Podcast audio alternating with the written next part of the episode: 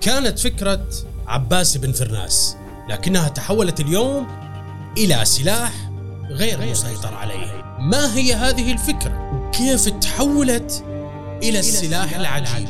نعم إنها طائرة لكن ما العجب في ذلك؟ لأن من يقودها ليس ببشر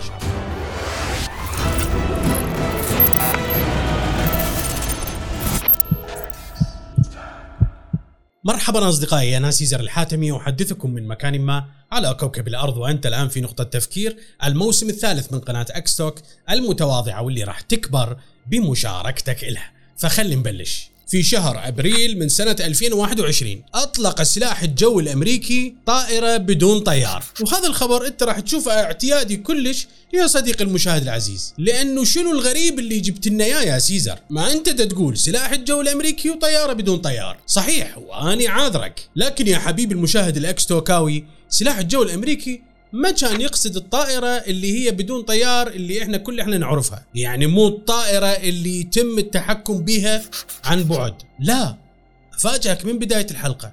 الطائرة يقودها الذكاء الاصطناعي. إي إي صدق يقودها الذكاء الاصطناعي وخليك بالفيديو لأن اليوم راح افاجئك هذا الذكاء الاصطناعي اللي هو حضرة الطيار يسموه Skyborg. زين شنو هو هذا ال Skyborg؟ خل نجي نعرفه هو من يا عمام أصلا. هذا قمت من أقول كلمة هذا أتذكر أحمد هيثم. تعال أحمد هيثم قل لنا منو هذا ومن يا عمام.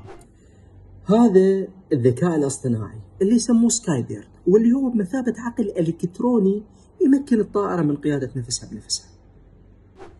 تعال سيزر كمل الباقي.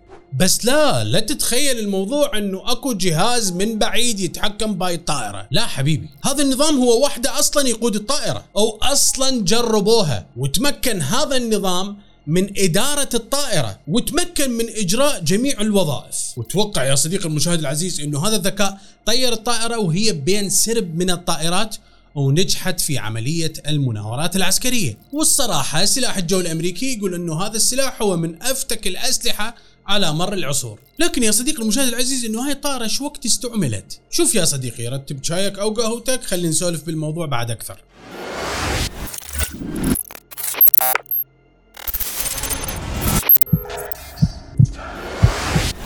في سنة 1849 كانت إيطاليا عندها حرب الاستقلال ضد الإمبراطورية النمساوية. لكن الإمبراطورية النمساوية قدرت توصل الصفوف الجيش الإيطالي عن طريق أجسام مسيرة في الجو. راح يقول لي مشاهد مشكك يقول لي هاي منين جبتها انت سيزر سنه 1849 منين أكو أجسام مسيرة بالجو؟ أنا أقول لك إيه أكو أجسام كانت مسيرة بالجو. استعملت الإمبراطورية النمساوية المناطيد اللي تحمل متفجرات. وبيناتنا هاي الفكرة يا صديقي المشاهد العزيز ما نجحت بسبب ظروف الطقس. توقع النمساويين يدزون المنطاد وبمتفجرات بس ما يروح ينفجر على الجيش الإيطالي. يروح ينفجر بغير أماكن. بس هاي الفكرة يا صديقي المشاهد المتفكر بقت قيد الدراسة. وإجت بريطانيا بالحرب العالمية الأولى قدرت أن تنفذ جزء من هاي الدراسة لأنه قدروا يستعملون عن طريق موجات الراديو أن يسيطرون على الأجسام الطائرة في الجو، يعني نقدر نقول بوقتها إنه قدروا يسيطرون شوية على الطائرات المسيرة، وبريطانيا بسنة 1917 قدرت أن تسيطر على الطائرة بدون طيار، يعني يتحكمون بها عن بعد، وقدروا من خلال هاي التقنية أن يقصفون منطاد ألماني اللي كانت وظيفته الاستطلاع على العدو البريطاني. بس هم يا صديقي المشاهد الاكستوكاوي إنه بريطانيا ما قدرت تنجح نجاح كبير جدا بهاي التقنية. لكن هاي التقنية لفتت أنظار باقي الدول اللي تفكر بعمق. وأجوا الأمريكان وطوروا هاي الفكرة. عن طريق الرائد في مجال العلوم والطيران لورنس سبيري والمهندس بيتر هاود اللي قدموا أول نموذج لطائرة بدون طيار. يتحكمون بها عن بعد وهذا كان بسنة 1918 وهالشي دفع هواي دول على إنه تبحث وتسوي دراسات وتطور من هاي البحوث. ورجعت بريطانيا أيضا تطور بهاي البحوث. وألمانيا أيضا وفوقاهم الاتحاد السوفيتي اللي حب هاي الفكرة كلش يا صديقي. وتوقع أيضا إنه اندلاع الحرب العالمية الثانية كان المكان المناسب لكل الدول اللي تجري بيه بحوثها ودراساتها بصناعة الأسلحة. وعلى الرغم أنه البريطانيين هم أساس هاي البحوث وهاي الدراسات لكن ألمانيا استعملت هاي التقنية أكثر من كل الدول. لكن أمريكا استعملت هاي التقنية بالسيطرة على الصواريخ الموجهة واستعملوها أيضا بعمليات التجسس. لأن طوروها وخلوا الرادار ما يكشفها حتى. لكن أفاجئك يا صديقي المشاهد العزيز وأقول لك أنه الدرونز استعملوها بالحرب العالمية الثانية كعنصر انتحاري. اي صديقي ال drones اللي إحنا هسه نستعملها بالتصوير هي أصلا كانت سلاح مستعمل في الحرب العالمية الثانية، كان هذا السلاح عبارة عن عنصر انتحاري حبيبي، واستخدمها الأمريكيون ضد اليابانيين، والألمان أيضا استخدموها في معركة نورماندي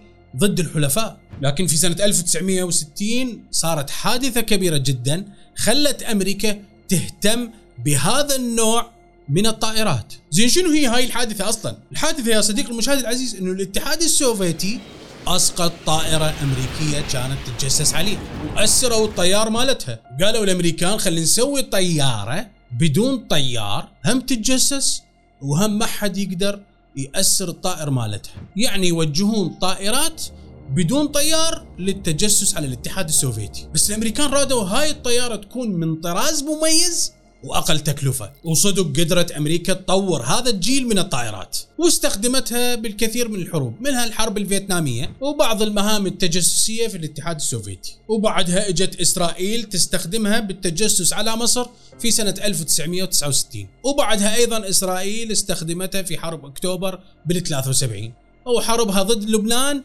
بسنة 82 لكن يا صديقي المشاهد العزيز التكنولوجيا اتطورت وبسبب هذه الثورة من التطور وصلت الدرونز اليوم إلى أنه هي تقاد من قبل الذكاء الاصطناعي. يعني لا طيار ولا واحد يتحكم بها لا واصلا صارت بحجم الجيب أصغر من كف اليد وتشيل بداخلها 3 غرام من المتفجرات. اللي هي صارت بدل الرصاصة. وتوقع حسب عمنا اللي يسولف بهذا الفيديو ويقول إنه هاي ال drones هي drones مقاتلة يقودها الذكاء الاصطناعي اللي قدرته أكثر من قدرة البشر في الاستجابة وإعطاء الأمر بمئة مرة أكثر من البشر. يعني يقول المجموعة من هاي الدرونات تقدر تقضي على نصف مدينة كاملة. وأصلا خلوا درون أم إلهن. تحمل هاي الدرونات الصغيرة؟ والدرون الأم هي اللي تسوي منفذ بأي جدار حتى يدخلن باقي الدرونات المقاتلات. واللي هن من الذكاء الاصطناعي يا حبيبي. بس حتى ما أخوفك يقول عمنا إنه هاي الدرونات هي عندها قابلية على التمييز يعني البشر الصديق أو البشر الغير الصديق للقوات العسكرية. أيها الصديق التائه اللي ما تعرف العلم وين وصل. وبس ما أريد هم اخوفك بعد أكثر إنه اليوم الحمد لله والشكر هاي الدرونات تستعمل استعمالات كثيرة. منها راح تصير بديلة للشرطة بديلة لعنصر الشرطة الموجود في الشارع وبديلة أيضا للعامل الموجود اللي يقدم خدمة التوصيل خدمة الكارغو. يعني أنت تقدر تطلب ماكدونالدز وتجيب لك إياها درونة حلوة صغيرة الباب البيت. وسابقا قلت لكم بحلقة انه وفق الدراسات إنه تقريبا الذكاء الاصطناعي راح يتغلب على الكثير من القدرات أو الأيدي العاملة البشرية. وهاي واحدة منهن. محتمل يقلل عدد الجنود ومحتمل يقلل عدد الموظفين حتى. ولا تخاف أيضا يا صديقي المشاهد العزيز هذا الذكاء الصناعي من الممكن أن يخدمنا يا حبيبي. يقلل بالحروب اللي تروح بها هواي أرواح ناس. بس رسالة الفيديو اليوم هي مختلفة. وهي ماكو داعي انه شبابنا يتباهون بحمل السلاح. مع الأسف هاي الظاهرة موجودة اليوم بمجتمعاتنا.